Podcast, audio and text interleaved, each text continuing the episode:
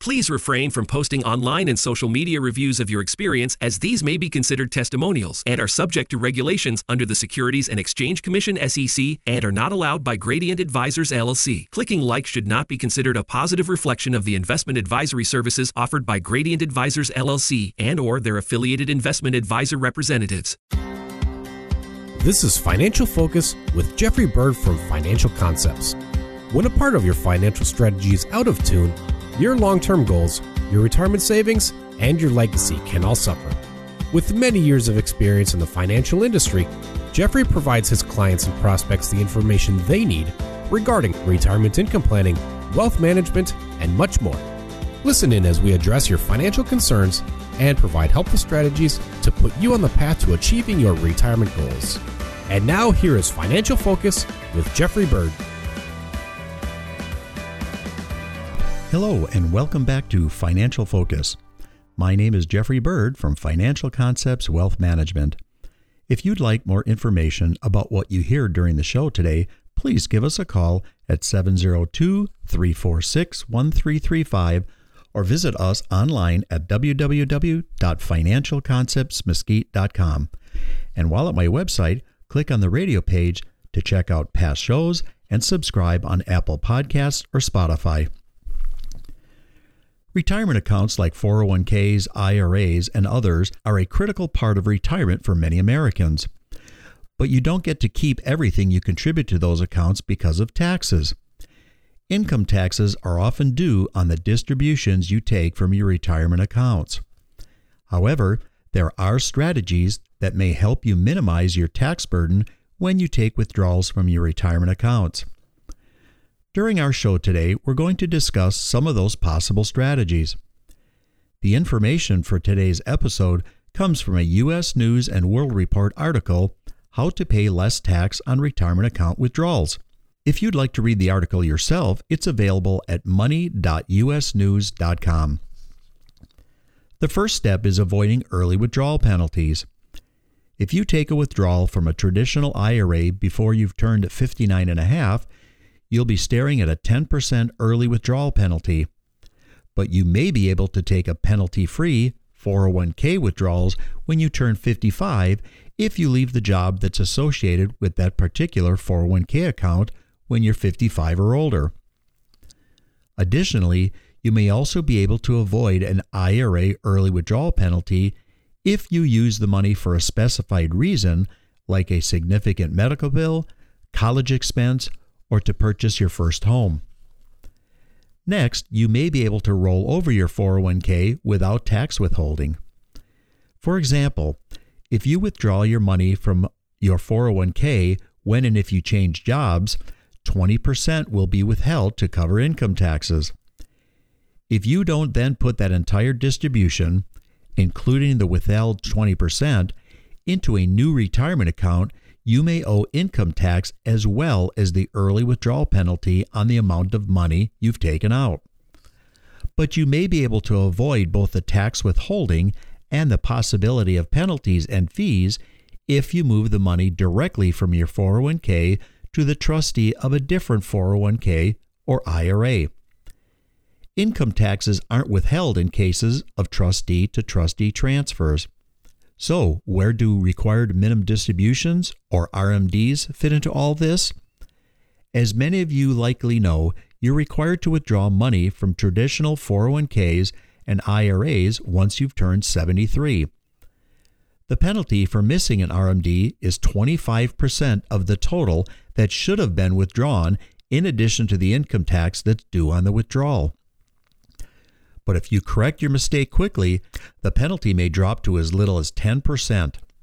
Furthermore, if you're still on the job after you've turned 73 and you don't own 5% or more of the company you work for, you may continue delaying 401k withdrawals from your current employer, but not IRA withdrawals until you officially retire. You should also be aware that the RMD age will jump to 75 on January 1st, 2033. The next piece of advice is to make sure you don't accidentally take two distributions in the same year. Remember, your first RMD is due no later than April 1st of the year you turn 73. From there, your next and all subsequent distributions must be taken by December 31st each year.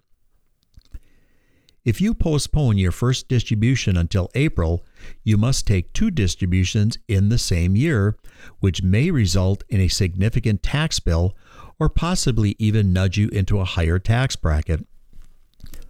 Work with your financial services professional and tax professional to figure out if you would shrink your tax bill if you take your first and second RMDs in different tax years. While you don't have to begin taking money from a traditional retirement account until you've turned 73, taking smaller distributions while you're perhaps in your 60s may help you spread your tax bill over more years and may also allow you to stay in a lower tax bracket and thereby potentially reduce your lifetime tax burden. Taking 401k and IRA withdrawals when you have a low income year, perhaps after you've retired, but haven't yet begun collecting Social Security may allow you to pay a lower income tax rate on your retirement savings. For example, you and your financial services professional can calculate how much you can withdraw from your retirement accounts annually at the 12% tax rate. Donating an IRA to charity may be a good option for some people, retirees who are at least 70 and a half may be able to avoid paying income tax on IRA withdrawals of as much as $100,000 or 200,000 for couples per year that they donate to charity. A qualifying charitable donation has to be paid directly from your IRA to the qualified charity.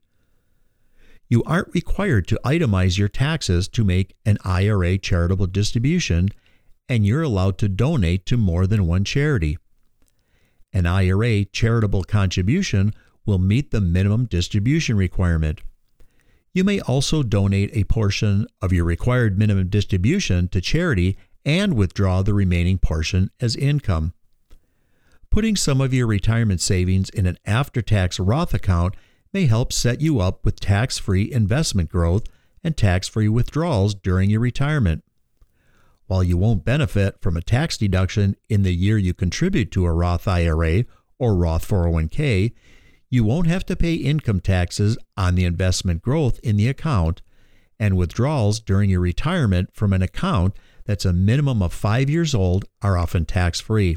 If you'll likely end up in a higher tax bracket during retirement, a Roth account also lets you lock in your current lower tax rate.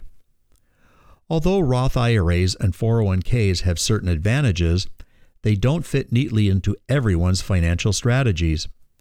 In my opinion, the biggest potential risk is that when you put money into a Roth account, whether a 401k or an IRA, you're gambling that your tax bracket will be higher in the future. But what if it isn't?